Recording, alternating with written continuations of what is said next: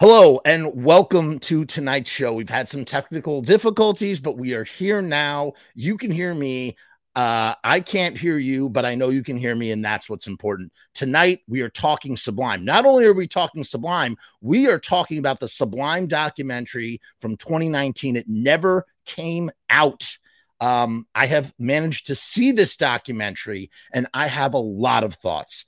You know, I am a big Sublime fan. I'm maybe not as knowledgeable as I am as I am with like Misfits stuff, but you know, I know a couple of things, and and I got some I got some thoughts here. I got some thoughts. I wanted to discuss them with you all. Um, you know, the Sublime story is an interesting one. It's, you know, I think what people people gravitate to Sublime for a lot of reasons, a lot of reasons. Okay. Uh, there is first, first and foremost, the music. The music is incredible. I think also people love Sublime because it's like um, it's like a means of discovery of other music because because Sublime and Bradley and the guys were so eclectic in their influences and wearing their influences on their sleeve and weaving things in and out of songs. Um, they.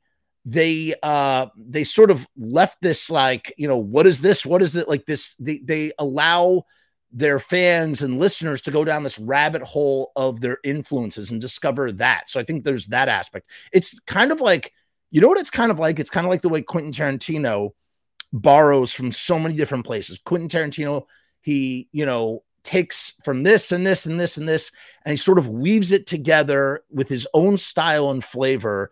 And you get something like Kill Bill or Pulp Fiction or Reservoir Dogs. And, you know, it's the cultural references. And that's what Sublime does.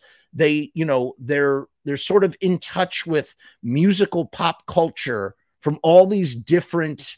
It's not pop culture. It's subculture. They're in touch with musical subculture from all these different places. And they find a way to just sort of blend it, fuse it together in this incredible fashion. Now, they weren't the first to do this. And we know this, you know, in my last show that I did about Sublime, we talked about Fishbone and we talked about the Bad Brains.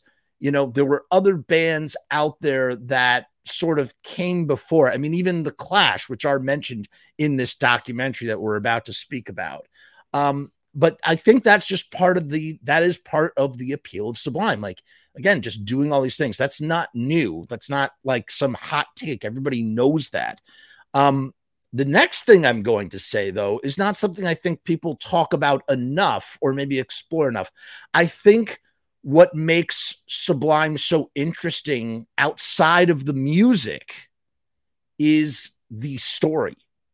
It's a story, man. Um, and it's about to be turned into a biopic. They're currently dramatizing the story of Sublime, and it's there's great source material. The story is almost a mythology, if you will. It's almost it's a it's a tragedy, man. It's a tragedy of a guy who came from, you know, a well-off background, but, you know, felt this need to, you know, consciously take drugs and experiment with drugs until he became addicted to them. And then basically, you know, turned it, it the whole thing turned into a, a sort of a, it's just a matter of time. You know, um, Bradley couldn't grasp sobriety, couldn't get it. And, um, you know, kept using, and you know what usually happens in those situations, it winds up in three different ways: jails, institutions, or death. You know, and so that's how the Sublime story, you know, ends. But the weird thing about Sublime too is that, you know, it's also a story of sort of rebirth or afterbirth or aftermath, because right after the band ends, right after the band literally ceases to exist, the band ceases to exist by force the moment that Bradley takes his last breath. He's the heart and soul of the band. When that happens, the band ceases to exist. And from that point on, a different story begins. And that's a story of this, you know, thing that like basically ostensibly was never going to come out. Somehow mi- miraculously does make make it out and is able to be released and ends up selling millions and millions of copies.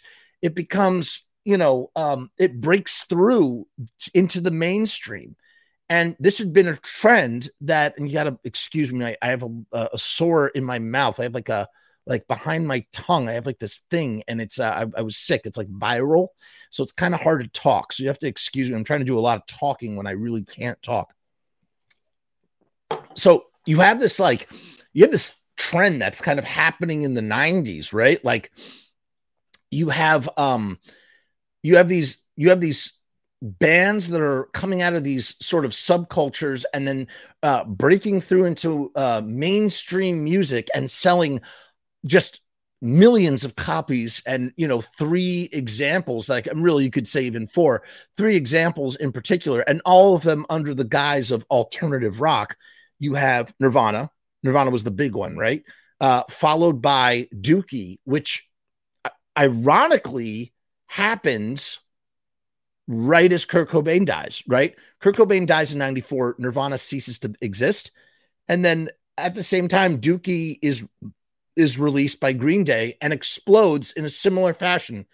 And then um, two years later, just as the band Sublime dies, Sublime self-titled explodes. And I guess you could say it happened as well with the Offspring. The Offspring, I think that happened a little bit later.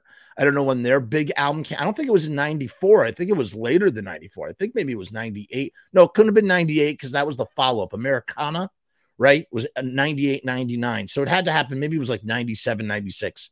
Uh, if somebody knows, please, uh, please go look that up and let me know. So you had Offspring, and I guess you could say the last one really would be uh, Blink one eighty-two, right? Those were like... Mm, trying to think if there was anything else. Could you could you include the Red Hot Chili Peppers in that? I don't know, because the Red Hot Chili Peppers kind of came from, like, you know, an underground sort of scene and exploded with Blood, Blood Sugar Sex Magic, but not in the same kind of way. They weren't like, I don't know. It's not the same. It's not the same. At least it's not the same as these other bands, which kind of like fell into, you know, alternative music labels. So they went from these subcultures to all of a sudden um, being played in every bar across America, homogenized for all of America, that sort of thing. So that's Sublime's, that's the second half of Sublime's story, right? So you have these like two halves, the, the life of the band and the afterlife of the band.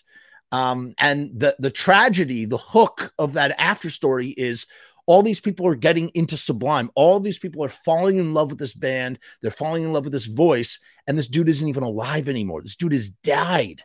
He's died. Nobody even knows. The guys in the band, Bud and Eric, they, they, they're like, okay, well, let's get something else together. And they get their, you know, the posse, the whole posse, the whole crew from, from Long Beach. And, you know, they put together a new band. We talked about this in the last episode. You got Diet Brad. Ross One is like the Diet Brad. He's like kind of like the, the centerpiece, along with Opie, who designed the Sublime Sun. And, uh, you know, and, and Miguel's there at first. And you got Jack, um, Jack, who plays Rivers of Babylon with Brad on forty ounce, uh, Tim Wu. You have uh, uh, Marshall Goodman, and you have Bud. You've just, you've this, and of course you have Eric, you know, and this is the, this is the, the remnants. They're, they're trying to make their, the best out of a really, really bad situation, and they can't. Oh, well, they do, they do, but just with limited success when compared. I mean, when you listen to Right Back, not Right Back, what's that song? Sunny Hours. And listen, I don't want to, I don't want to like slam Long Beach Dub All-Stars. They were very good at what they did. It was never my thing. I was never big into them. And, you know, it just wasn't, I just never uh, vibed with it. Um, but, you know, that when you listen, when you listen to Right Back and you listen to that song, uh, God, what's it called? Um, when you listen to shit, what is it called? Uh, Sunny Hours. Sunny Hours sounds to me like, it sounds like What I Got Redux. You know what I mean? They're like, how can we repackage What I Got? It's almost kind of like, you know, and again, I don't want to like, I don't want to like slam. I don't want to slam the songwriting here, but it just sounds to me, which I, by the way, I found out recently that song Sunny Hours was co-written by none other than Fat Mike himself. Um, it, it just sounds like, it sounds like a, a desperate attempt to, to trying to ape the Sublime sound and get a hit as a result. So it doesn't feel uh, genuine, you know, or as genuine, or I don't know, just it doesn't really work for me. But again, let me digress. Why do I bring up the first, the first part of the band and the second part of the band? It's very important because it seems that everybody kind of knows or has a gist of the first half of the story. I mean, I guess even the second half through interviews and stuff, but the, the first half, we got something called Stories, Tales, Lies, and Exaggerations. And that came out in ninety-eight.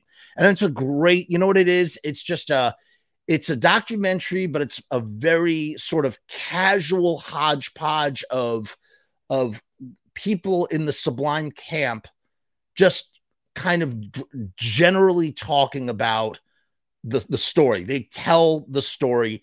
And, you know, it's it's pretty honest, and you could tell things are maybe some things are left out, but, you know, it's a pretty, you know, raw look.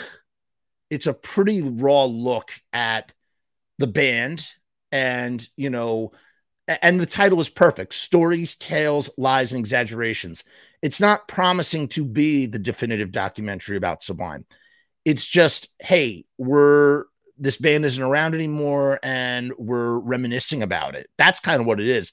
It's like you're sitting around a campfire and you're just sort of like hearing just various tales. And, you know, everybody who's in this documentary is somehow connected to the band. And it's just, it's a who's who. If you are, if you are a big fan of Sublime, then, you know, you know, a lot of these people, they're very familiar to you. You have like the Ziggens, you have guys from Falling Idols. You got um, Mike Watt from the Minutemen. Uh, you know, it's been years, decades even, since I've seen Stories, Tales, Lies, and Exaggerations. I have it right over there. In fact, I'm actually going to rewatch it now. Now that I've seen the twenty nineteen doc, I want to rewatch it and just to better compare and contrast. I probably should have done that before I even hopped on here and started doing this, um, this show. But whatever, it is what it is. Um, we've had enough trouble just trying to get this show up and running, and now here we are doing it. So, um, yeah, Story, Tales, Lies, and Exaggerations. It does a great job at, again, hey, sit around, sit around the campfire and hear stories about this band Sublime. There's no, there's no like overarching narrative. It just sort of goes from thing to thing, and it doesn't really care. You know what it is? It, Stories, Tales, Lies, and Exaggerations doesn't really care whether you're familiar or not with the band. They don't care.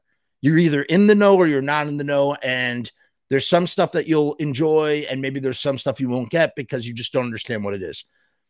Stories, Tales, Lies, and Exaggerations leaves plenty st- of the stuff out. It, it's not definitive. It, it doesn't claim to be definitive, and it's not definitive. The Sublime documentary from twenty nineteen, however, in the synopsis on IMDb, I'm going to read it for you right now. This is what they say. Iconic California band Sublime fused reggae, punk, ska, dub, and hip-hop into a genre-defying new sound that electrified diverse audiences and airways in the mid nineteen nineties. This definitive documentary charts their meteoric rise, tragic end, and lasting legacy. I would say that really that lasting legacy part is not, not really true at all, because the movie basically, you know, spoilers, Brad dies and the movie ends right after Brad dies. It's, it's really kind of like, um, you're I'm, I was kind of shocked that it just sort of, it just sort of stops. The movie just sort of stops. Now, here's the thing. This doc is really, it, it's not all bad. It's, you know, there's, there's a lot of great stuff in it. There's a lot of interesting tidbits and factoids that I didn't know. And it was really great to, I, I learned a bunch of stuff watching it. There's a bunch of unseen photographs and a, and a bunch of unseen video that I'd never seen. So that was cool. I got something fresh and new from the documentary. However, however, again, going back to this idea that the Sublime story really happens in two parts. It happens with the life of the band and then the life after the band and the, the, the big curtailing of success.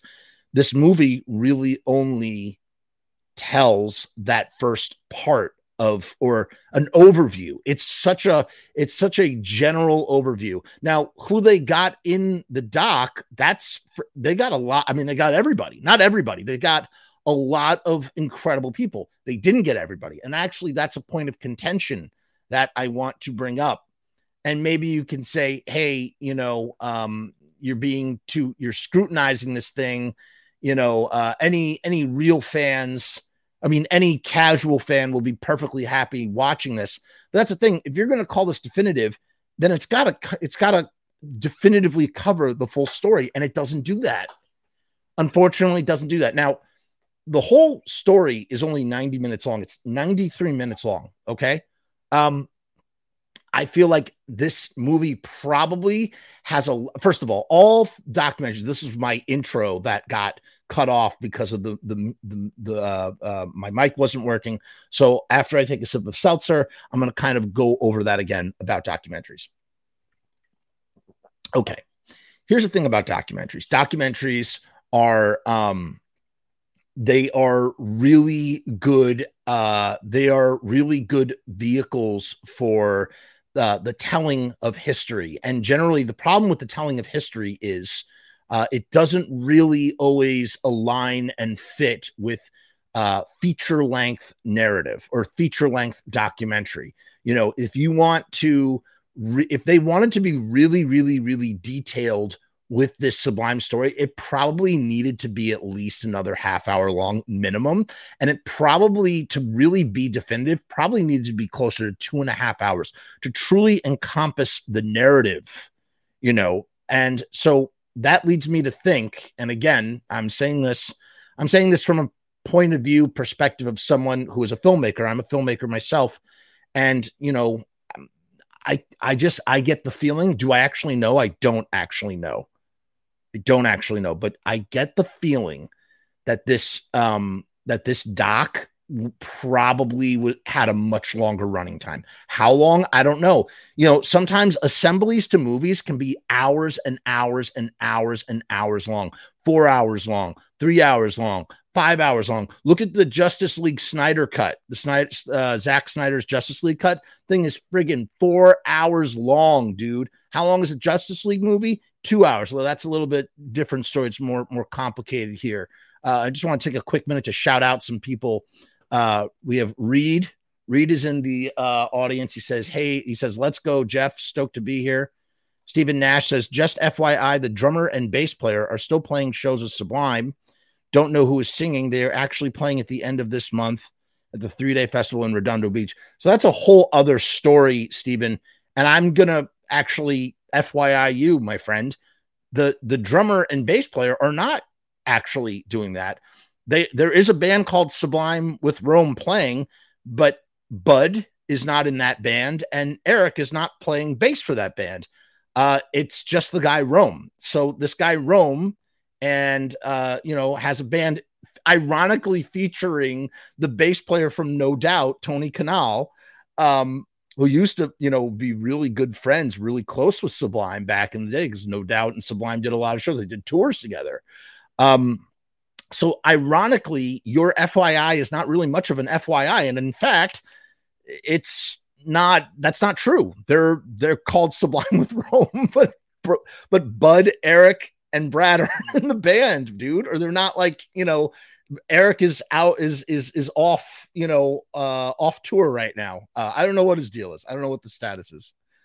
Um, it, I agree, Sean, it really is insane that Universal has shelved it for four years, but I kind of understand why to an extent a little bit. Dan is here. Hey, Dan, Dan says, I've been a big Sublime fan since the forty ounce days. I never got to see them live though. Neither have I. Um, so yeah, uh, been dying to see this doc since I heard they were making it. Yeah. All right. So let's, let's talk about the doc now. Let's actually talk about the doc. That's the problem with the doc. It feels like it was heavily, heavily edited. Okay. They've got a lot of great interviews. Who's interviewed in the documentary? You've got Bud. Bud is in the documentary. You've got Eric Wilson in the documentary. Troy, Brad's widow, she's in the documentary. Um, You have uh, uh, uh, Noel, uh, his dad. What the hell is his dad's name? Um, crap. Uh, they call him Papa Noel. Uh, what the hell is his name, though? Uh, uh, no, John Noel. What the hell is his name? This is driving me crazy. The dad is in the the dad is in the doc. His mom is in the doc. Kelly, his sister, is in the doc. Um, Gwen Stefani is in the doc. Uh, Tony Dumont from No Doubt is in the doc. uh, Tony, uh, sorry, Tom, Tom Dumont, Dumont, Dumont, Dumont, what the fuck is his name? Whatever. I'm really bad with names here. See, this is where my, the people from No Doubt are in this documentary. Okay. They're in the documentary. Jim Nowell. Thank you. God, that was at the tip of my tongue. Jim Nowell is, is, is in the doc. Um, I saw Long Beach Dub All-Stars. Yeah, we talked, we were talking about them a little bit earlier. We were talking about, I was expressing, and again, I'm not going to reiterate this all again, but I was just expressing how I feel like Sunny Hours really just feels like a desperate attempt to uh, sort of repackage what I got and get another hit. They did. They got another hit with it. So I don't know. In any case, um, who else is in the doc? All right. This was a big one. This was awesome. This gave me this, like when I saw this, this gave me a lot of goodwill for this documentary. I was super stoked when I saw that Fishbone. You had Angelo Moore and Norwood Fisher are both in the documentary. And the reason why that's so rad, the reason why that's so important to me is because those dudes were a huge influence on Sublime. And they're never mentioned. They're just never, they're never really brought up, man. They never, like, the thing about Fishbone is they're a band's band, and bands love and revere them. The Chili Peppers revere them. Sublime revered them. You know, so many people revere them. But, like, they never really got their due. But they were doing something very similar to what, you know, Sublime was doing. They were more ska than they were punk.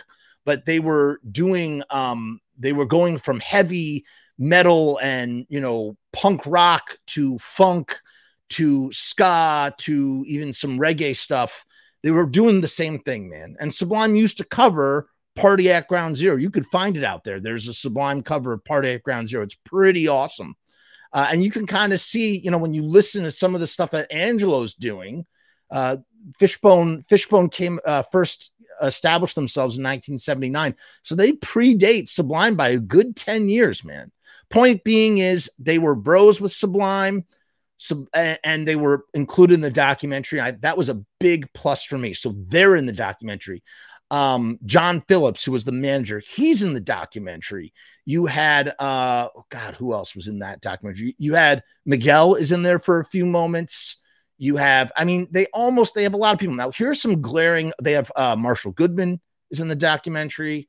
Um, Here's some glaring omissions in the documentary. And this is going to bring me back to that point about documentaries and, uh, you know, the documenting of history. And, you know, really the truth of the matter is, is a doc, all a documentary is, it's a, it's a history by the people telling the documentary, you know, so whoever's telling that documentary, who's, who's, who is it behind the documentary that is, you know, pushing a certain type of agenda, you know, uh, full steam ahead.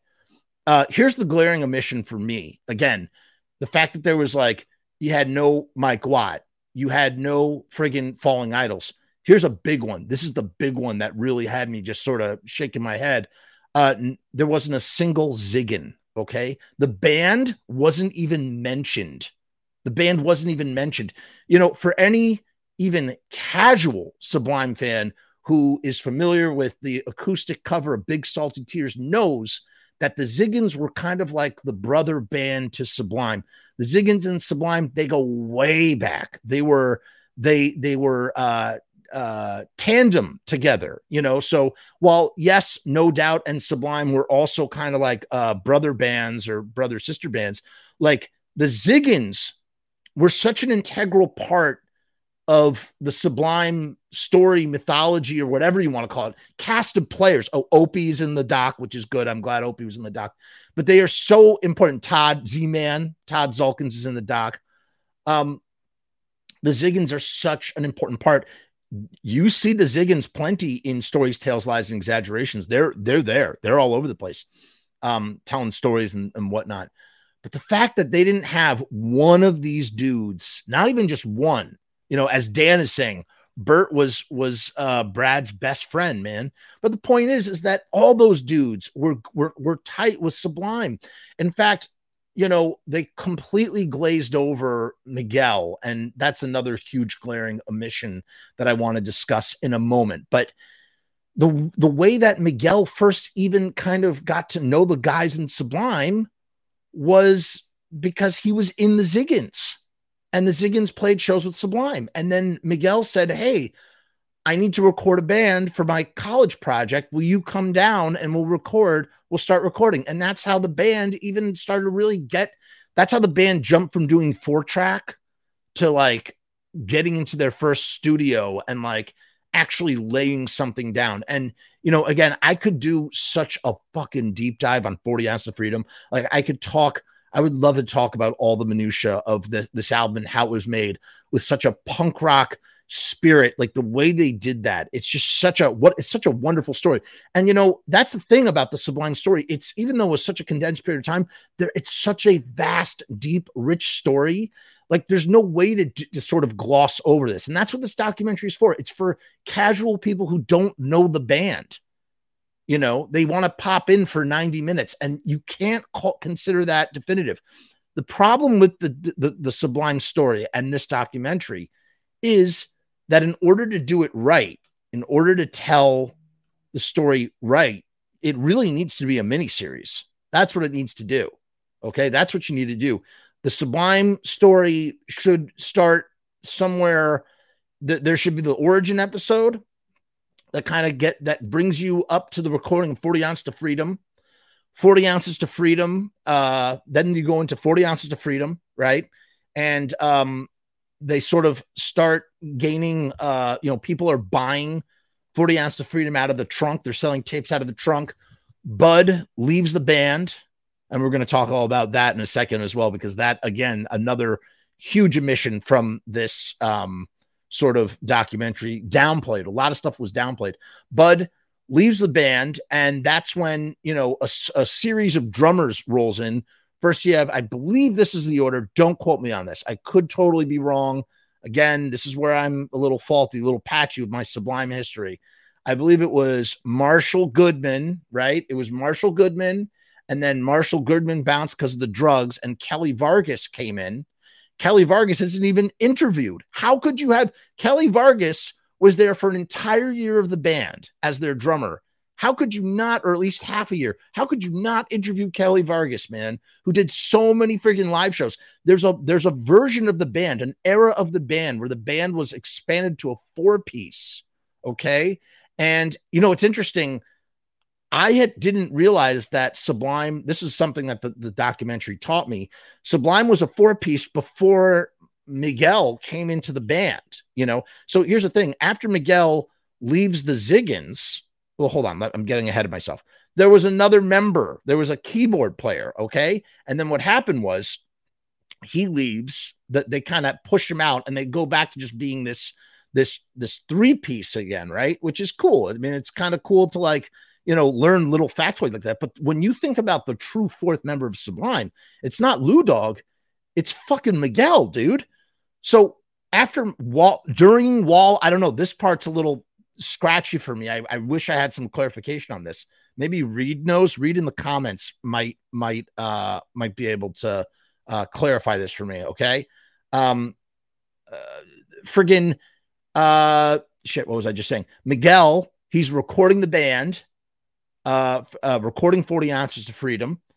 And at some point he starts playing live guitar. He is kind of like, I don't know. I don't know if he's lead or if he's just second guitar or if he's rhythm guitar, but he, he fills out the live sound.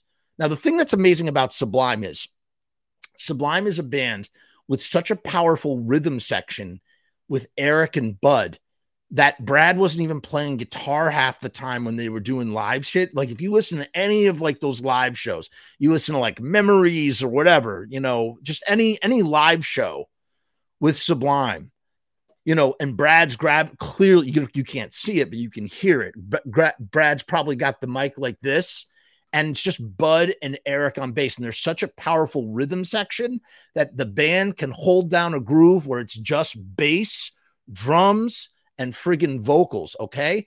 And they still sound amazing. When you add Miguel as a second guitar player, a second guitar player into that equation, you have an unstoppable band. And, you know, there's video of this. You can see the, the No Doubt release show, album release show. It shows them on stage. It's, it's not four, they're not a four piece, they're a five piece because they got Todd Foreman, who was also interviewed. I'm glad Todd was there. But, you know, when I think about like, you know, and again, I, I don't know, maybe Todd was around the whole time, although Todd also has claimed in interviews, he's like, when the drugs got crazy, much like Marshall Goodman, I also bounced. Meanwhile, you know, Miguel, he was there the whole fucking time. He was there through it all, you know? So you have five guys on stage, five guys. That band was unfriggin' stoppable when they had Miguel playing guitar and he's doing samples live. He's thickening. He's backing up Bradley with the vocals. It's beautiful. They do this cover of D. I mean, they, they just play D Js. It's fucking great. Everybody's locked in. Sure, the chemistry was, was phenomenal when it was, you know, just Eric, Bud, and Brad, the core that is Sublime. When we think of the core band, the band itself, yes, those are the dudes. But Sublime was bigger than that, man. It was bigger than that. And it included Miguel. There are contracts. There's, if you find them online, there are documents. Maybe we'll we'll pull it up. Maybe we'll pull it up um, uh, sometime for another show. There are there are documents that that stipulate that when uh, Elephant Levitation, that's that was his producing name, when they're in the studio, um, Miguel is a fourth member of Sublime.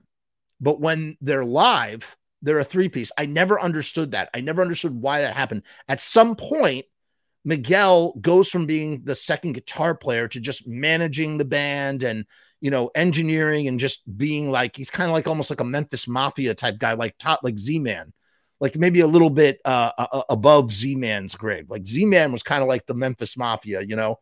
Elvis had like the the entourage, the guys that, you know, whatever. That was like Z-Man.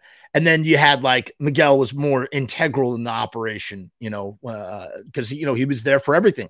He was, you know, he was booking the band and managing the band, but he was also in the studio, you know, uh, doing stuff.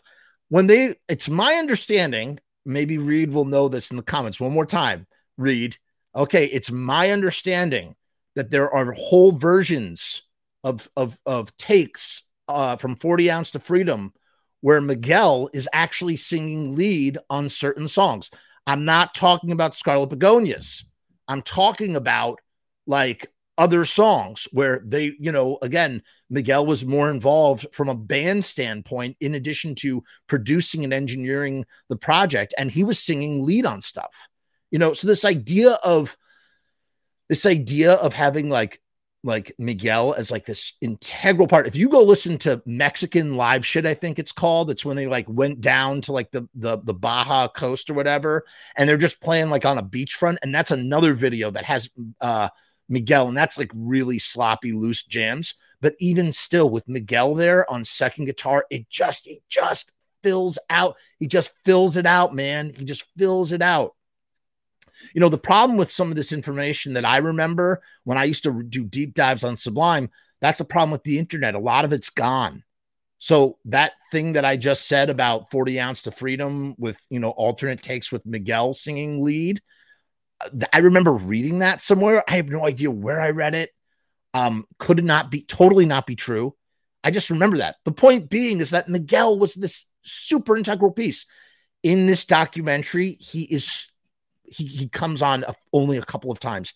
His role is so incredibly diminished, and it's so it's a, it's egregiously disrespectful, in my opinion, to Miguel. I really, really, really feel like the dude should have. I mean, he should have.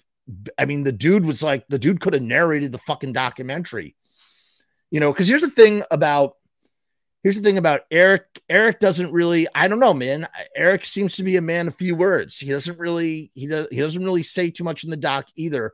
The person who speaks the most of, of everybody who was like really there is Bud.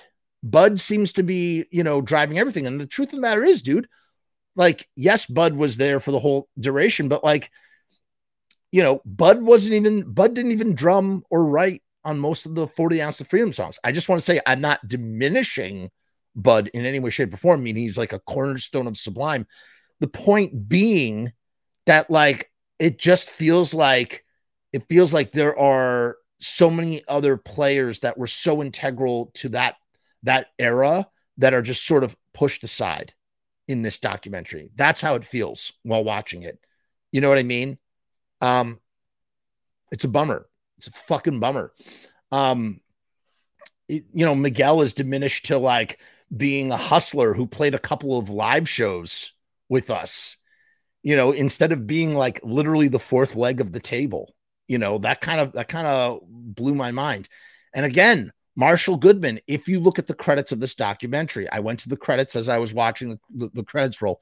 Do you know how many songs Marshall Goodman is credited as co-written with Brad? Marshall co-wrote all the songs that Bud doesn't play on forty ounce to Freedom. Marshall pretty much writes on all those songs. Not every single one of them, but most of them. Okay. So like, I mean, again, that's, I would say that's a pretty integral piece of the recording legacy of Sublime. So it's like Sublime was so much more. And then really when you look at like um, the way that they talk about Robin the Hood and what we know from Robin the Hood, and this, there's, you know, there's a lot of stuff that's kind of implied. I, I will say I did appreciate they did kind of imply like a lot of stuff without saying it. Um, and I can understand, look, this movie is being made in the cooperation with the cooperation of Jim Nowell and Troy and Bud and Eric. So on some level, politics come into play. And this is what I was, again, this is what I was referring to at the beginning, the cutoff beginning, when, when we were talking about the um, uh, documentaries and how documentaries work and documentary agendas work. When you're making a documentary that's in cooperation with the subject themselves, there are stipulations and politics that come into play. And that's goes back to what I was saying about Bud. Again, no disrespect to Bud, like really. And again, I don't want to make it sound like his role is diminished in any way. I mean, he was a fucking one third of Sublime. Okay. Like straight up. But I get the sense it feels like people are flexing and throwing their weight around with the cut of this movie. Now, Did the did the directors have final cut on this movie? I don't know. It's very possible that they did not. And people who are either who were either in the band or related to the band ended up having more of a say in who gets the final cut. The the rule of thumb with what Bud played on forty ounce of Freedom, anything that's on Jah Won't Pay the Bills is Bud, because Jah Won't Pay the Bills gets folded into forty ounce of Freedom. Basically, forty ounce of Freedom is an expansion of Jah Won't Pay the Bills. They just kept adding and adding and adding songs, and all the songs that they added feature um, Marshall Goodman on them. Let me go to the comments real quick before we continue. Um, Bert was his best friend. Yeah, we saw it. Uh, D J Product, A K A Doug Boyce, uh, old D J for Head P E, was really close friends with Bradley too. Um, Doug laid some scratches on Robin the Hood. His He's in Stories Tales. I think that dude is also in this documentary because they talk about I, they talk about him bringing his turntables to the crack house, the secret the secret tweaker pad where Brad recorded um, all the stuff that wasn't from the demo tape for Epitaph.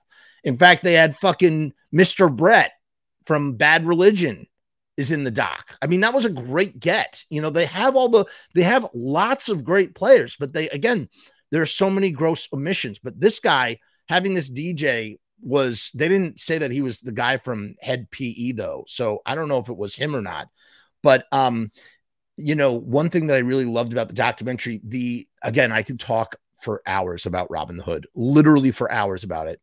Robin the Hood is like a glorified mixtape. They took a bunch, they took seven or eight songs that they had done in a studio that were technically supposed to be demos for a potential recording contract that they might have had with Epitaph, and that never went down. I got to tell you, if they had signed with them, that would have been pretty solid too. That would have been a real interesting uh, sort of thing to happen. They probably would have been on all those Punkorama compilations, you know. Who knows? Maybe they would, maybe Brad would still be alive. If, uh, if if they had, I don't know, that's, that's a crazy, what, how would changing record labels change that? I don't know. I don't know. That's crazy. Um, but the thing, shit, I got law. Oh yeah. Th- they show a sketch of the layout of the secret tweaker pad, dude. And it was so fucking rad to hear them talk about. So like, that's the thing. they they sort of stop off at various points in the history, but they're just not detailed enough. And again, it's not like you can throw the kitchen sink into anything that's ninety-three minutes long, but it just felt like there was so much. I was so thirsty as a as a Sublime fan to learn learn about this time in the band that, like, you know, and it seems like Robin the Hood was like this weird, that's when Brad was at his worst with the drugs, like really, really bad, obviously before he killed himself.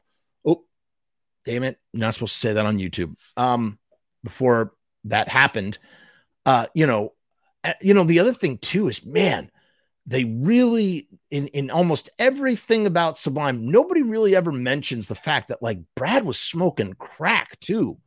You know, he's not skinny from the heroin as much as he's skinny from the, the speed and the crack and the meth and whatever else that, you know, that they're up to. Um, that's when he's like really skinny and so close to death. But he's also like, they describe in the doc, like, you know, how he was like a mad scientist in the Secret Tweaker Pad, you know, putting this together. Robin the Hood is an incredible, incredible, it's an incredible piece of work. It really, really is. But it's not, it doesn't, it's not as cohesive. It's not a cohesive album the way forty ounce to Freedom was, or the self-titled album was. You know, it feels more like a, like a hodgepodge. Reed says, um, Kelly Vargas also jumped out of the crowd and played at the L B Chili Cook-Off in ninety-five when Bud was late and didn't show up. Is that, that was that when he uh, busted his ribs skateboarding or something? So even then, Kelly always came in the clutch. By the way, another thing that was not mentioned in the doc that I really wish was, uh, they didn't talk about Raleigh Theodore Sakers. And for those of you who don't know, it's actually Kelly's brother, Matt Vargas, who, um, who taped Raleigh, or he had gotten a hold of the tape. I don't know if he was the one who, who worked in the place, or if he had gotten a hold of the tape and brought it to the guys. But that's the, the origin of the, of the Raleigh Theodore Sakers stuff. Uh, Reed says, yep, Miguel uh, played guitar and filled out the sound with Brad from ninety-one to ninety-three, and even played from the soundboard sometimes. I didn't know that. What? What? Okay, when when was he playing from the soundboard? Was that after ninety-three? Can see him at the Fiji Islander Santa Barbara show singing Pan Bread. Whoa, that a week before Brad died. So, right, yes, that was when they're on that string of shows after they got married. They're trying out self-titled songs, and um, I guess he was still doing stuff as late as then. Miguel played most of the solos on the album anyway. For example, We're Only Gonna Die on forty ounce is, is solo. He did the Santeria solo, What I Got solo, All Miguel, and more. Much more of a technical player than Brad. That is in direct conflict of what Bud says with Paul Leary when they're talking about Santeria for Rolling Stone. See, again, it's like, you know, it just goes to show that people like to, re- you know, history gets rewritten by, you know, by people. That happens. Um, Mike used to book the band using a zine called Book Your Own Fucking Life that listed the venues, D I Ys, dive bars, and their phone numbers before email. I'm sure that exists. He even rapped on the original version of Get Out. Yes. Okay. So before, um, before Get Out was on the Secondhand Smoke, the remix version. The original version on the early versions of forty ounce to Freedom had a, had Get Out as the second track after Waiting for My Ruka. And yes, there's a there's a whole rap verse that was cut out because underneath it, that was the Lemon the Lemon song by Led Zeppelin, and they threatened to sue Sublime, so they had to cut it out and remix remix that track. But that is, yes, that is uh um that's Miguel, man. Uh, Spanky says, Uh, Bud only played two songs on forty ounce of Freedom live at Ease and Badfish. That is not true. Bud also plays on, Bud plays on anything that's on Jah Won't Pay the Bills. If it's on Jah Won't Pay the Bills, that's Bud. Um, yeah, he busted his ribs later on the Warped Tour. Summer Chili Cook-Off was in April. Oh, I did not know that. Uh, the full band songs on Robin the Hood were recorded at West Beach Recorders, which is the Epitaph studio. Right. Exactly. Now, those were, again, those were demos that they had gotten. They got to record there for free.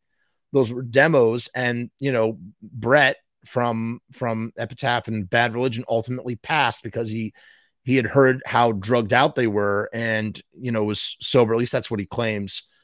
Um, favorite Sublime song. Uh, I don't know, Jody Ramona. I mean, I love them all. Yeah, see, Spanky Bravo is agreeing with me, saying that Brad played the Santeria solo. That's what I had thought as well. Um, but then they were re-recorded by Marshall with Miguel, maybe. Maybe that's what happened. I don't know. Who knows? Who knows? Uh, in any case, where were we? Where were we in before we got through all those comments? I was just in the middle of going on and on. You know, it's it's uh, sticky when you start talking about It's sticky when you you go off on tangent and then you try to wrap back around to what you were what you were talking about. So I think it's a good time to mention that the official sponsor for the Firmus channel is riot stickers dot com. If you need stickers to be printed, go to riot stickers dot com. We have a special deal with them. Uh, the proud sponsor here at the Firmus channel. You can get a thousand stickers. That's right. You heard me correct. A thousand stickers for seventy-nine dollars when you use the deal down in the description below. That's uh, riot stickers dot com backslash Frumes, F R U M E S S. Go there. That's the only place that you can get this deal for that cheap. You are not going to find a cheaper deal than seventy-nine dollars for a thousand stickers. These stickers, let me tell you something about these stickers. These stickers are printed on vinyl, makes them waterproof, and they have a U V coating, which protects them very well from the sun. Uh, you're not going to find a better deal. They do everything, man. They printed this banner. See that banner over there? Uh, they they just they print they print buttons, t-shirts, everything. Why, why am I talking? Let me just let the song do the talking for me, and then we'll be right back with more of our review about the Sublime, uh, the Sublime documentary.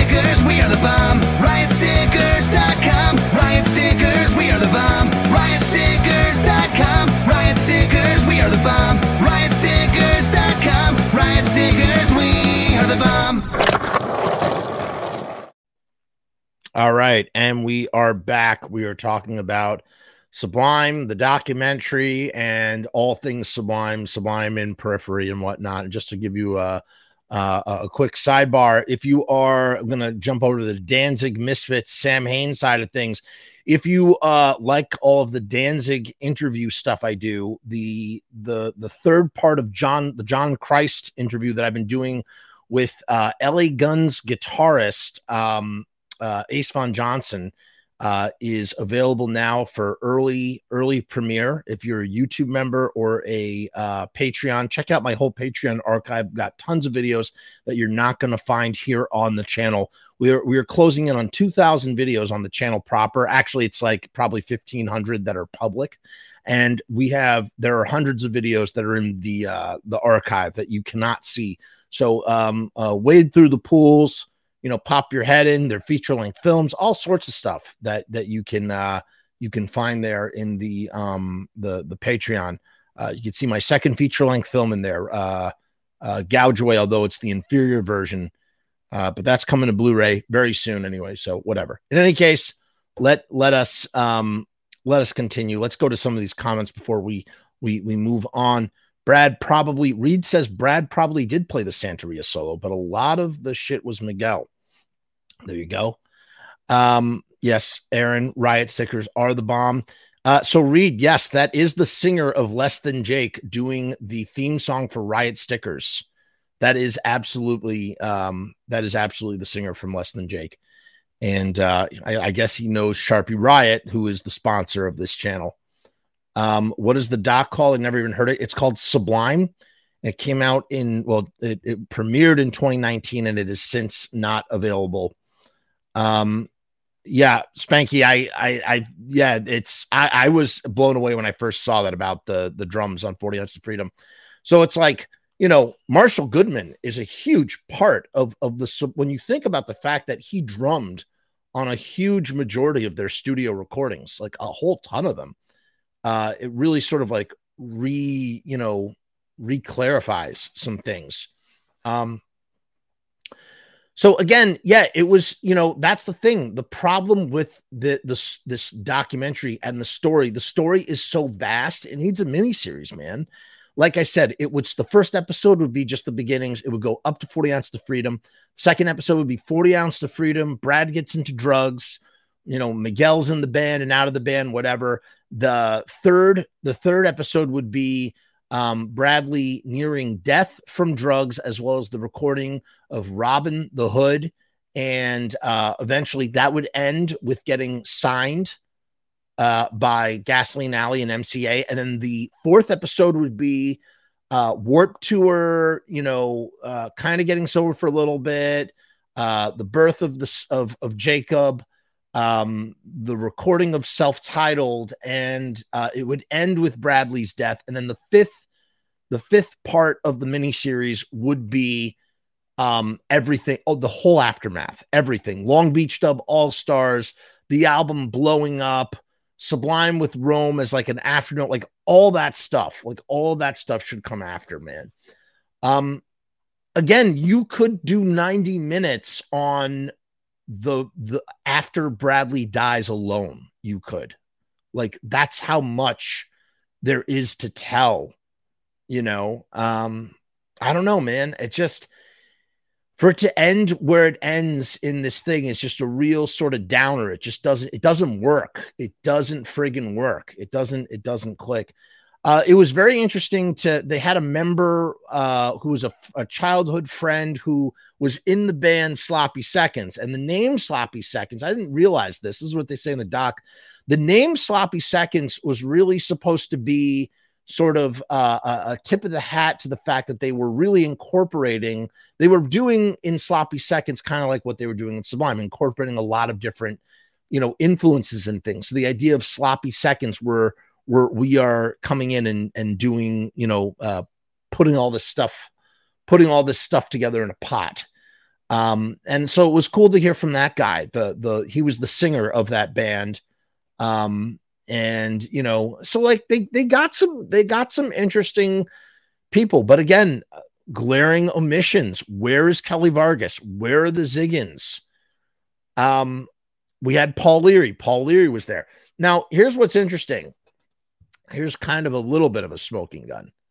You can see where the Slightly Stupid guys, where the two bros from Slightly Stupid, like they, they, man, they were there for a little bit. They, they should have had some screen time. Um, this was produced. Uh, the, the main producer was Dave Kaplan, who was a co-manager of Sublime with John Phillips. John Phillips was kind of like the main, you know, manager as far as I knew. And John Phillips's uncle ran M C A, you know, uh, that's how he, you know, he, he had an ear.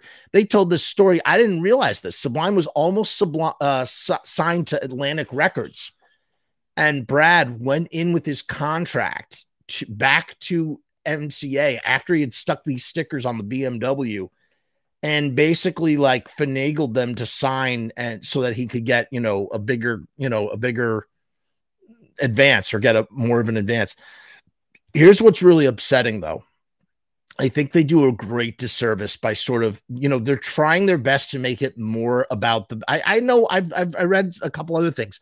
They wanted to tell a story that wasn't so focused on death and wasn't so focused on the tragedy, and that it was more about the band itself.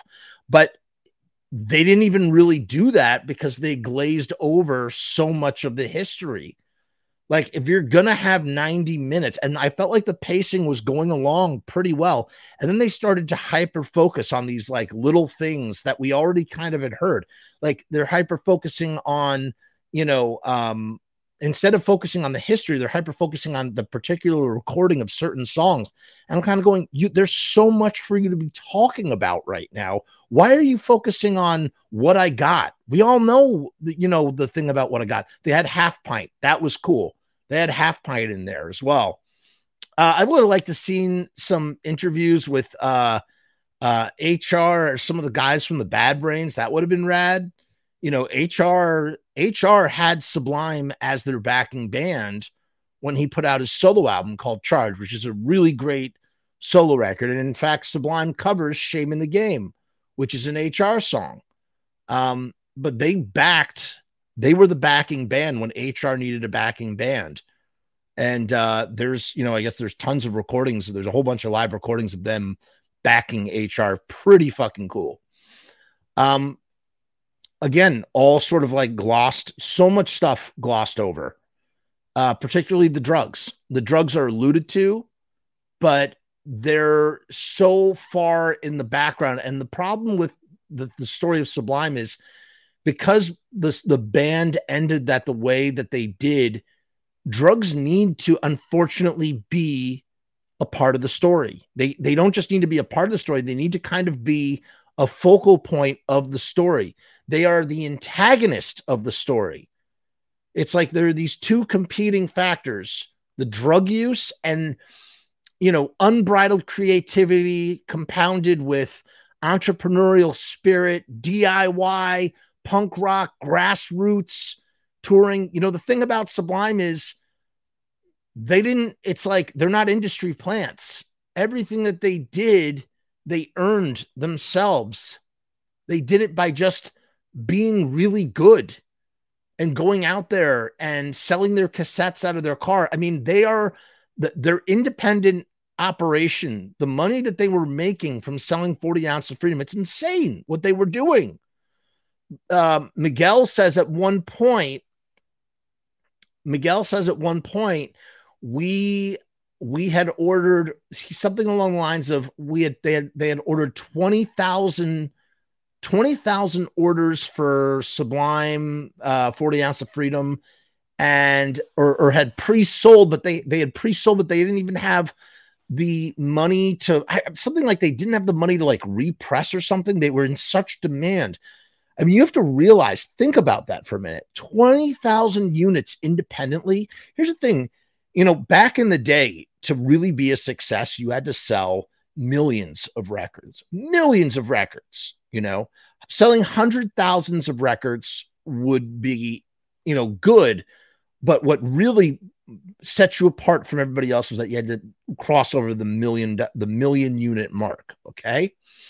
In today, if someone were to sell a hundred thousand units, it would be mind boggling because everything's changed. But back then, the idea of selling twenty thousand copies, thirty thousand, forty thousand copies of your independently recorded album out of the trunk of your car when you don't have major label support is unfucking paralleled. Okay? It's unbelievable. It's like, it's mind-boggling to consider what they were able to do. This whole aspect of their, of what they did completely glossed over apart from this one soundbite. You know, I just, I, I just like, I, I'm just so like kind of disillusioned that like, that, that they glossed over so many of these things. And again, from a, from a story, from a storytelling filmmaker standpoint, you know, with the powers that be are like, hey, deliver us a ninety minute doc and you gotta, you gotta make cuts. And so when you consider, does this story tell the story of Sublime in ninety minutes? I would say, yes, it does. And it does a good job of it. Okay. That's the truth. Even with all of the glaring omissions that I'm talking about as a diehard fan, the truth of the matter is they do a great job pacing wise, hitting all the pieces to get to that fir- the end of the first half of the story that I was talking about when Brad dies. But like I said, for the story to really be do do to do it justice, you need to talk about the drugs and you need to talk about it in detail. The reason why Bud left the band the first time is because he was on heroin. He was on heroin. He went to rehab, and it was like a Christian rehab, and there were like Christian bikers. He talks about it in, in Stories, Tales, Lies, and Exaggerations, something, a little bit about it. He alludes to it.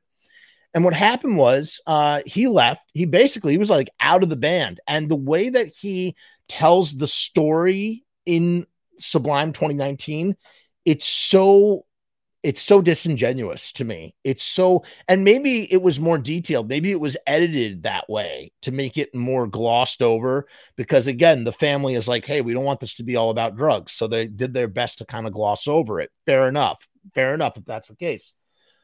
But a part of me just feels like, what, how are you not going to like, how are you not, go, how are you going to glom over that? You know, because that's what leads to Marshall coming into the band. It's just so, it's so important. Um, and then later, you know, they completely gloss over the detail. Uh, a, a gl- there's a couple of glaring details with the drugs that they gloss over. One is that, you know, they're sort of wishy-washy. If you read the book Crazy Fool, which is why I feel the way that I feel so much, because I feel like Crazy Fool might be one of the, it's really troubling to read. It's a troubling read. It's really sad. It's really like a disastrous like read in the sense like it's just it's it, it it'll gut you, like it's really sad. It's a harrowing tale of drug addiction is what it is. What, you know, a band that's literally going to be pulled down by by drug addiction. Um, but you know, there there are details that are integral to the story of Sublime, and one of those details is the fact that fucking Bud. Not only was he there in the room with Brad, but he fucking tied off with him, man. That he tied off with him. He, he they they got high together. But uh, Bud did heroin with Brad when he died, and I feel like it's a it's almost like it's con- it's a confusing detail because you're kind of like it doesn't fit with the narrative. The narrative is. We wanted him to be off drugs so that way we could, you know, be the best band that we could be. But the reality is, is life is fucking complicated. People are complicated. People do conflicting things. The idea that Bud knew that Brad had such a fucking drug problem, but yet like got high with him anyway, because he used to be a fucking heroin addict too. It's like, it's fucking heavy. It's hard. How do you tell that in a documentary? So I guess, when I think about that out loud, like as I'm thinking about it, I guess it makes sense. Like, hey, we can't, this is too complicated for us to like fit into ninety minutes, but it's also doing a disservice to the story, man. And the truth. And the truth was that, you know, they talk about that suitcase is kind of like a, of, of legend, you know, the, the suitcase, the drug suitcase that Brad got a peek or something, or was offered drugs out of that suitcase. And he held on to them. They held on to those drugs. And the next night they didn't, he didn't do them, or maybe he did a little bit of them and he wanted to tie off one last time. And the thing was that um, he had been sober for a little bit off of heroin, and the stuff that he had was not the typical heroin that he was used to. And he took too much and he died. It's a common story. It's a common story that's only been made more common with the, you know, advent of, of fentanyl, really.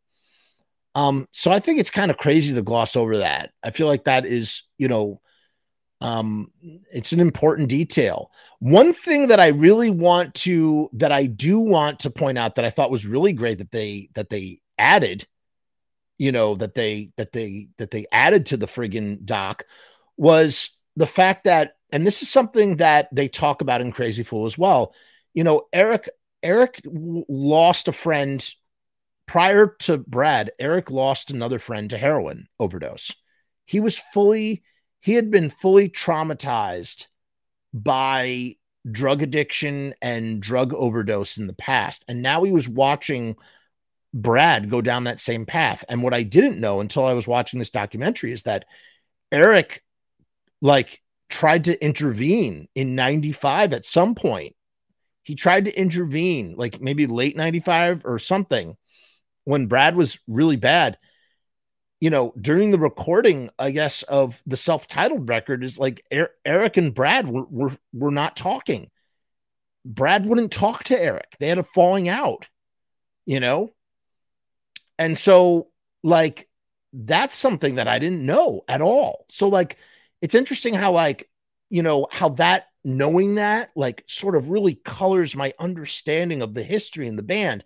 So it's interesting how like they would include that detail, but they don't include the fact that Bud was the Bud was the one fucking getting high with him the last time.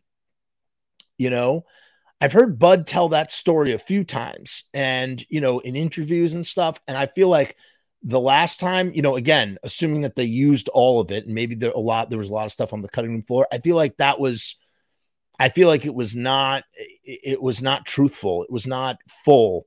I'm not saying that Bud was not being truthful. I'm saying that the edit was not truthful to the story. And, you know, Opie had a really, you know, Opie has one of the best moments in the whole doc, if you ask me.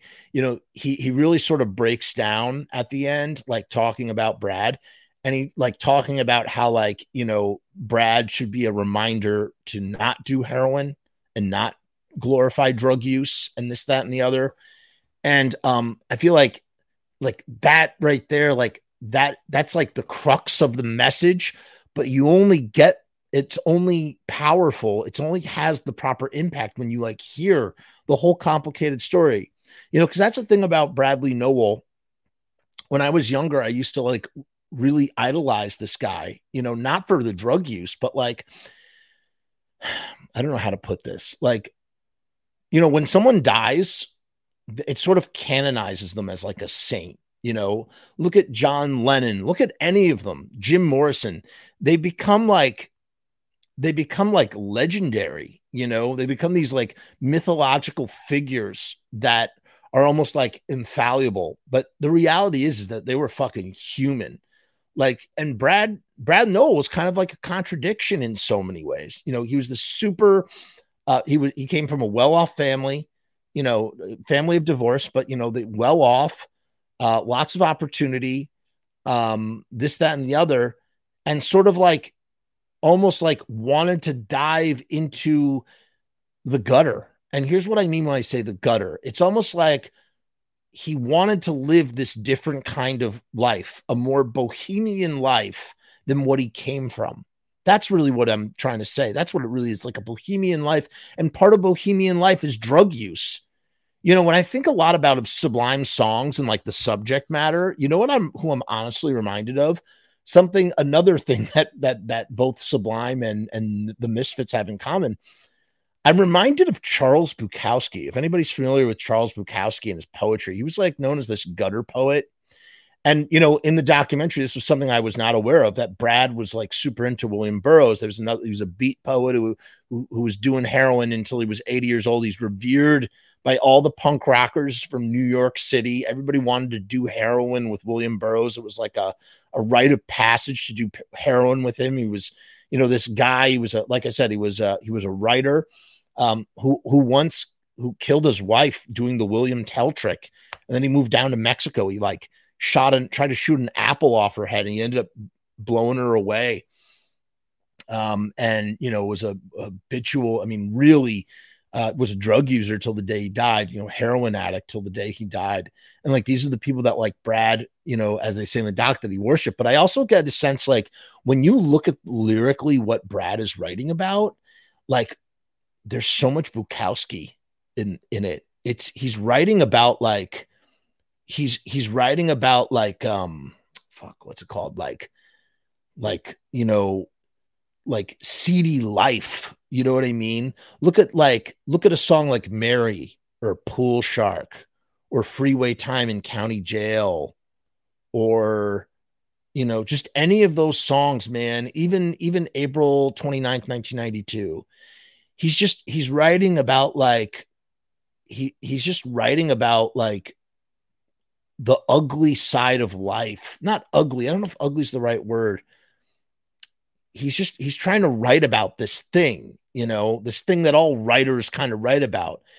And he, you know, and he pulled drugs into the mix. It's almost like, you know, anybody, he, it's like he purposely sought out to do heroin, from my understanding. You know, they always call it like he was doing like the heroin experiment.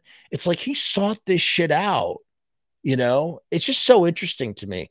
Um, So it's interesting how people like, you know, Brad, now that he's dead and gone, he can do no wrong in anybody's eyes. But like the reality was, was he was a human being who was very, who did a lot of sort of, you know, like, for instance, there's, there was a story, I don't know if this was on Reddit or whatever. There was a story about how during those riots, April twenty-ninth, nineteen ninety-two, Brad was like, Brad was one of those, Brad was out there rioting.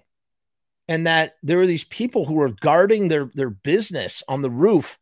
And Brad and some other people were like waiting for them to leave so that they could like go and like, you know, um, uh, rob the place or something. Again, this is a, an anecdotal story. So I don't know if there's any truth to that, but I just find it so interesting that like, you know, how, how, you know, he could come, he comes from like this rich sort of family life, and, you know, has all these opportunities, but yet like he's, it's like he's purposely trying to just lead this different life. I don't know if that makes any sense. Um, but yeah, so it's like drugs are such an integral part to the Sublime story, and they're not thoroughly represented in the way that they needed to be. I mean, sure, they're mentioned, they're, they're mentioned plenty. They're not, it's not like they're not mentioned, but I mean, the story is a story of the story of Sublime is a story of drug use. That's the reality. For as much as people love the music, and again, it's awesome that they focused on the positive stuff, and I'm glad that they did, but like it wasn't, it didn't tackle all of it. And that's what I'm, you know, if you're going to call your documentary a definitive documentary, like that's super fucking important to do.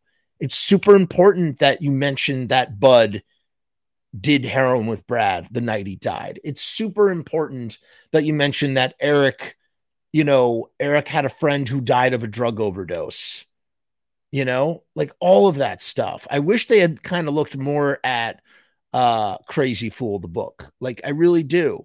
You know, in ninety-four, when Brad was at his worst, uh, Jim and Janie, Janie was, uh, was Brad's stepmom. They were like, they were getting ready for, they were bracing for his death, man. They had already, they had already kind of accepted, at least according to the book, they had accepted that Brad was going to die all as early as ninety-four. This was before, this was before he had, you know, had a kid with, with, uh, with Troy, you know, I mean, like he was, he was on the way out. He was, he was bad. They briefly allude to it. Kelly talks about how Brad was locked out of the house. He wasn't allowed in the house. I mean, the stories in, in, in Crazy Fool are harrowing. And again, so when I watch this sort of, what, when I'm watching Sublime twenty nineteen, I feel like I'm getting a very sanitized, squeaky clean version of the truth. And the problem with the documentary is, it's not supposed to be fiction. It's supposed to be reality. And so if you're going to tell me a true story, then tell the true story, especially when it's a parable. And in this case, it's a parable is don't do drugs because they will kill you. You know, um, that's what makes, that's what makes the story so interesting. That's what, that's what elevates the Sublime story and makes the story to be told. Now they're doing the biopic. To talk about the biopic for a minute. And I, I don't know who's behind the biopic, and I'm a little, you know, uh, apprehensive about it because, you know, it's really hard to do biopics. You know, it's really hard to do biopics about musicians. It's easier to do biopics about his, historical figures. You know why? Because they're not people that we see in movie posters or on T V all the time, who, whose faces we're not as familiar with. In fact, there are some biopics, the people we never even know what they looked like in real life. So when we see somebody portraying them, it's easier for us to suspend our disbelief. When you have some, like, why have they never done a biopic on the Beatles? It would be literally impossible. You know why? Because you're going to look at John Lennon and go, that's not John Lennon. Like they have done stuff. They've done Nowhere Boy and uh, what is it? Uh, Backbeat or whatever. They've done some stuff, but like you can never, you can never definitively do a bio biopics about musicians. It's just really hard. I think Val Kilmer was able to do it pretty well as Jim Morrison. You know, there are exceptions, but generally it's really hard. I don't know how the fuck they're going to do Brad Nowell. I don't know how they're going to do these guys. That C B G B's movie was, I mean, that was a real, that was tough. Taylor Hawkins as Iggy Pop. Iggy Pop is Iggy Pop, motherfucker. How are you going to try and convince me that Taylor Hawkins is Iggy Pop? Unless it's supposed to be kind of like a goof. Joey Ramone is Joey Ramone. You know, uh, what's that guy, uh, the, the, the comedian? He's going to play Joey Ramone. That's not going to work. That's not going to work. You can't. It's impossible. It's, you know, Tina Turner, that was a pretty good exception. That was a pretty good exception. When uh, Angela Bassett did Tina Turner, that worked. It's generally really hard. Now, one of the best biopics out there, it's not really a biopic, it's more true crime. Um, has anybody ever seen Lords of Chaos? That's directed by the guy who did Bathory. He was the drummer from Bathory. Bathory, Bathory, the Norwegian black metal band. That guy is the guy I want to do the Sublime biopic. He's actually doing a biopic about Gigi Allen, which I am very interested in seeing. We were talking about Gigi Allen um, a few weeks ago on the channel. I want to see that dude. I want to see that dude do a uh, do the Sublime biopic. I think he, and you know what? That's something that you call it stories, tales, lies, and exaggerations, right? Because that's essentially the, the the title card after Lords of Chaos. It's like this. It, there's like a thing that says like uh, this is a story of truth, lies, and everything that really happened. Something like that. And I feel like that's the only way that you're going to like properly dramatize the Sublime story. Pete Davidson. Thank you, Spanky. Pete Davidson. He's not going to be fucking Joey Ramone. Yes, I agree. The ninety-four to ninety-six D V D is re- pretty rad. Um, Angus says, when I lived in Lawrence, Kansas, uh, being a cashier at a newsstand, I would communicate with Burroughs briefly monthly while purchasing cigarettes and Guns and Ammo magazine. I didn't know he lived in Lawrence, in Lawrence, Kansas. Wait, wait, you, you would see him, or you, this was like by like, like, uh, letters, like, like written correspondence. Dan says, I lived in Long Beach back in eighty-three, eighty-four. I like to think I ran into Brad at some point, him and Snoop. Haha. I lived on La, La Jara Street. You know, Dan, I don't know if you were here when we did the other episode, but like, isn't it interesting that like the Misfits and Sublime are kind of like these two cult bands, like Lodi on the East Coast and Long Beach on the West Coast? They kind of have like a similar, like, you know, mythology and cult status surrounding them. It's very, very interesting. Crazy White Boy is a big Burroughs fan, by the way, and he knows Charles. Uh, that's a spendy book these days. I'm guessing you're talking about uh, Crazy Fool. Uh, hold on, I'm, I'm just going back up here in the comments. Uh, uh, Reed says, yes, yeah, Spanky Bravo. That was the first I had heard of them, uh, re-recording Bud's tracks with Marshall. Um, I didn't know that they, what else did they re-record with? Wait a minute. What did they re-record? Hold on a second. Wait, what? I thought anything that's anything that is Jah Won't Pay the Bills is Bud, and anything that is is uh anything else is Marshall Goodman. Yeah, I misunderstood something Marshall said in an interview. I have to go back and listen to it. Anti-flag with Rome. Uh, Reed says Marshall's sister Ruth Goodman, R I P, was in slot. Right, she played saxophone in Sloppy Seconds, and that's how Marshall met Brad at a party when he was DJing and spinning uh, "Rockberry Jam" by L A Dream Team. Blaine Kaplan was the co-manager. Okay, I stand corrected. Thank you, Reed. Blaine Kaplan was the co-manager. Dave Kaplan was the Surf Dog Records down in San Diego and completely unrelated to Blaine. Thank you for clarifying that. I did not, I, I, I misunderstood that. I thought he was, because it says in the documentary, it says that Dave Kaplan was the co-manager of Sublime. That's what it actually says. Uh, three two two Dan says, I think I heard Fat Mike owns the white tour van. Uh, I think I saw a video of it at Mike's house. The stories that van holds. Oh yeah. The, if that, if those walls could talk. Spanky says, man, after all this time, man, after all this time, the fans have waited for a definitive, well-made Sublime doc. It's a bummer that they left out so many crucial people and details. Listen, Spanky, I, I think that anybody who who has seen this doc or watches this doc and is either a casual Sublime fan or just wants a general overview with some interesting tidbits will be will be plenty satisfied. But for me, for us who who want who know the bigger picture story, it is it's it's an injustice, man. It's an injustice that it ends with Brad dying. That story needs to go on for another, needs to cover all of nineteen ninety-seven, man. The story needs to end with the with the with the the smashing success and them ultimately deciding they can't be a band anymore. And they completely don't even acknowledge. They don't even talk about the the, the decision to not be Sublime anymore. Like, it's crazy to me. Reed says uh, the van is owned by a man named Peter Sanders out of the San Francisco Bay Area. He was storing it with Fat Mike for a bit. He was going to put it at the Punk Rock Museum, but it didn't work out. That's exactly where that van belongs, at the Punk Rock Museum, in my opinion. Uh, that makes sense. Mike pointed it out. Never, never said he owned it. I think it was on. E- it was on eBay. I remember when it was on eBay. And it was like over ten G's to buy it. And if I had the dough, I would. um, yeah. Hold on. I'm going back down into the comments again. Dun, dun, dun, dun, dun, dun, dun, dun. Crazy Fool cost me a pretty penny. I have a digital scan of it. Somebody, I, I was able to get a hold of it. Um, Angus says, I saw Burroughs in person. He moved out of New York to Lawrence because his personal secretary, James Uh, Grauerholtz just moved there.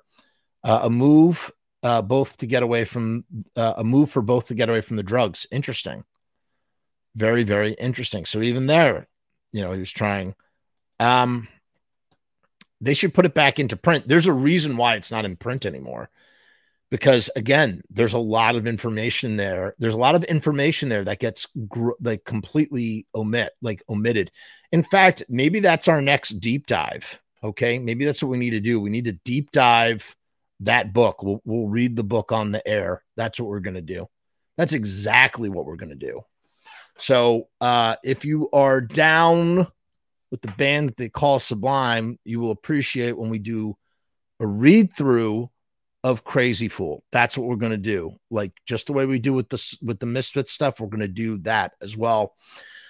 Um, before we get out of here, I just want to make sure I'm plenty thorough. If there's any little, you know, I didn't take notes when I was watching this thing. The movie is fresh in my mind and I'm just trying to like uh, glaze over anything interesting. Oh, one thing that was ne- not discussed, but kind of alluded to a little bit was, was Gwen talking about her crush on Brad. And it's my understanding. And again, I don't know the details. I just remember this from old forums that don't exist anymore. It's my understanding that Brad and Gwen hooked up uh, more than once. I don't know if it was post Tony or pre Tony. Gwen was in a relationship with Tony Canal for, you know, most of No Doubt. And they, um,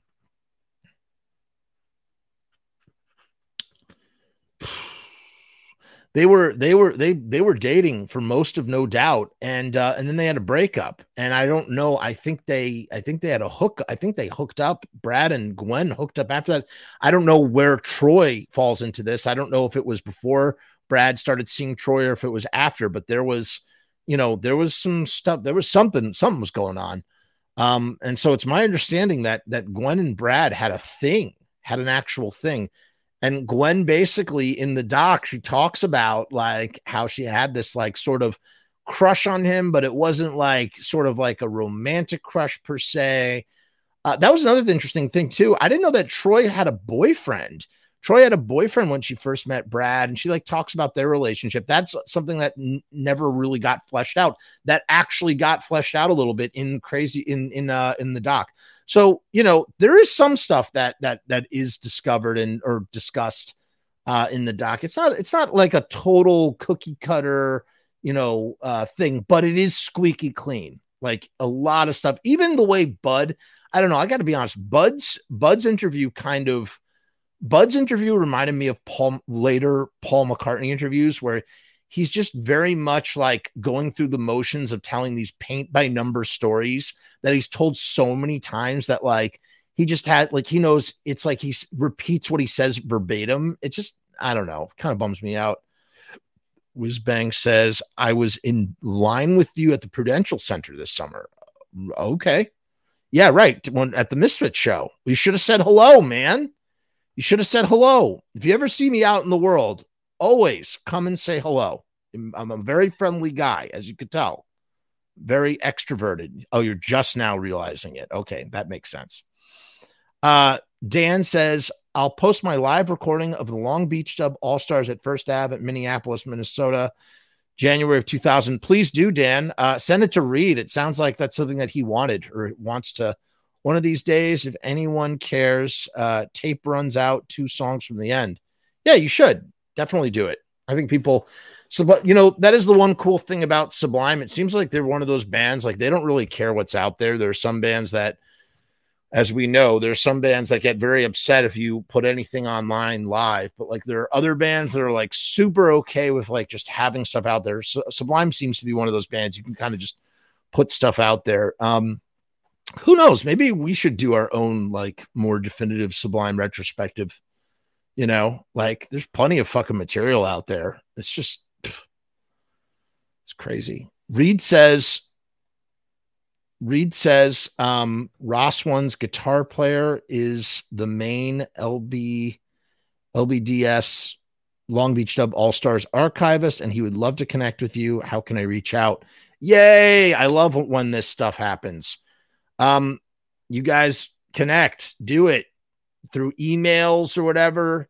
Listen, if you have trouble connecting, you can connect through me. Send an email to fromusmail at gmail dot com with the email address, and I'll I'll I'll pass it along.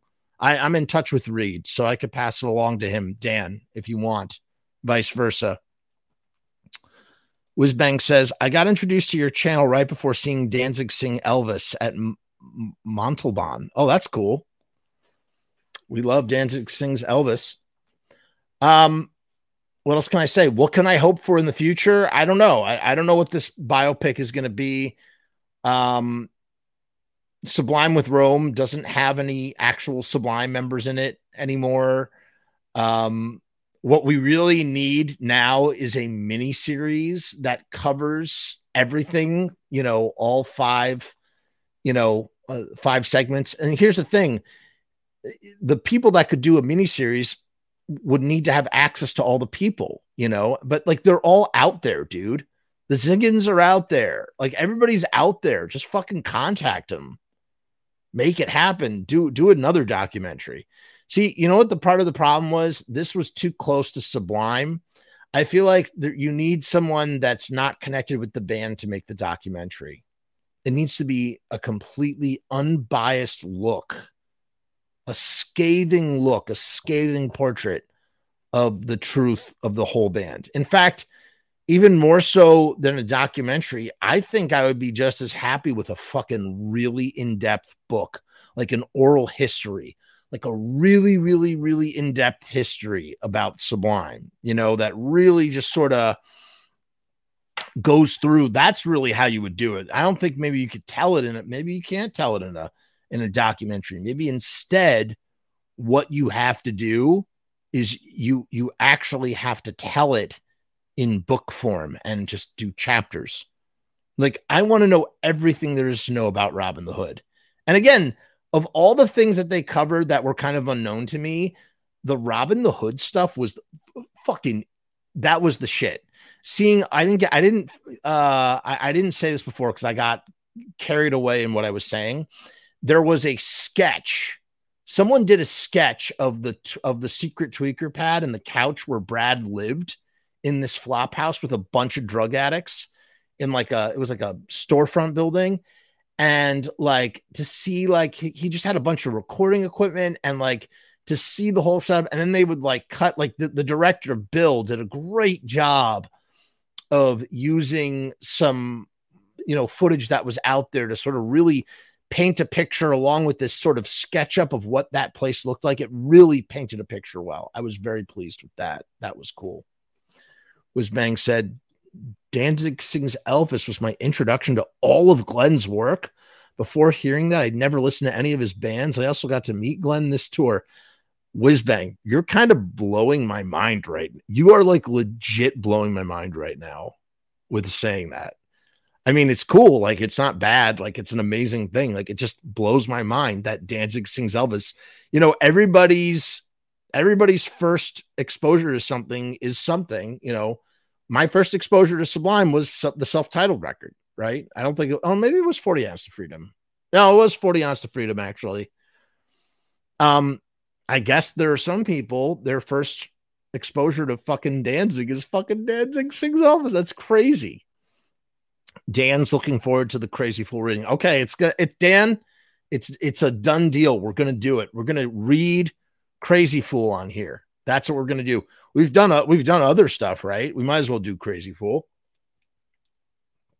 Uh, I'm also reading the Mad Max novelization for anybody who cares. That's on here. We did the Return of the Living Dead novelization too. That's on here as well. We got a bunch of stuff, a bunch of stuff. Um, you know what's interesting though? Uh, you know, I've seen some interviews with Eric recently, Eric Wilson, and he seems very out of it. Like, if you know what I mean, he seems very out of it. Um, in the doc, he seems very like sober. You know, even though he doesn't have a lot to say, it feels like he's very clear-minded when he's speaking. Um, so that was interesting. That's interesting too. Um, trying to think what else. Again, like Jim, you know, Jim Nowell is in so much of Stories Tales Lies and Exaggerations, and he's just like not in this at all. And I feel like he's an integral part to the Sublime story. You know, he was there. He fucking bankrolled some of Sublime, you know. He bought the fucking van, dude. You know, like we need to hear more from him. I'm I'm stoked. This, the the No Doubt guys were no, you know, all the No Doubt heads were in it.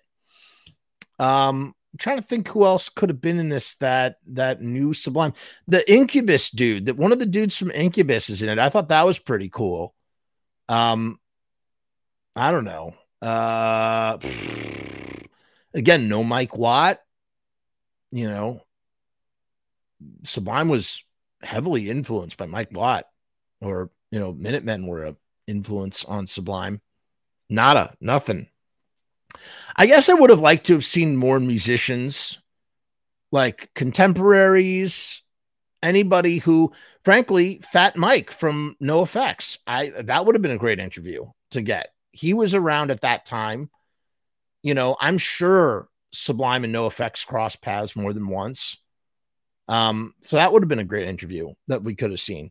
There just there were just a bunch, there was just a bunch of of of people that they could have spoken to. I know I've said that like a hundred times now. Um I told him I told him how I got into his work, and I told him that I saw him in the same light as Elvis. And how did he and he loved that. That's awesome. We'll be heading out to see Morning Noise in October. Steve told me about that show since I told him I wanted to catch the show. Most of them near me were twenty-one plus. Whizbang, how old are you? You're you're under twenty-one. That, man, that is, oh my God. Dude, Dan's bringing up a huge point. Dude, the Lords of Brooklyn, who who toured with Sublime, they didn't even bring up Wesley Willis. Wesley Willis, dude, like none of that shit got brought up. Uh, Incubus opened for Sublime once or twice. Pretty sure they got their big break at one of those shows. Uh, you know who would I would have liked to have heard from? This is kind of controversial and probably would make some people mad, but I'm just gonna like whatever. Fucking three eleven. I know three eleven had a rivalry, like they, there was like a thing with Sublime, and they like had a lot of overlap, and they're kind of like fake Cali boys because they're really from like somewhere in Oklahoma or something. Um, it would have been interesting to hear what they had to say about Sublime. So not necessarily, that's what I would have liked to have heard. That would have been interesting, the three eleven guys. And I'm sure they probably, there was some stuff. There was some stuff between them. They had a, they had a thing. Yeah, Whizbang is Whizbang is nineteen going on twenty. Third concert ever. Dude, I love that. Whizbang. Fuck, Whizbang. If you're twenty, if you're twenty, that means you were born in two thousand three. I feel so fucking old, bro. Dude, how are twenty-year-olds born in two thousand three? That is so weird to me. That's awesome, though. Whizbang, I'm happy for you. And I'm glad you got to meet Glenn, and I'm glad you got to, you know, uh, go see the Misfits and Danzig and all that. It's great. Freaking great. Um, is there anything else we haven't said about this? I feel like we've covered it. Listen, it looks like we got our, our Sublime cut out for us, right? We got more Sublime. We got some more Sublime to discuss. We're going to do Crazy Fool. I think that's the next step.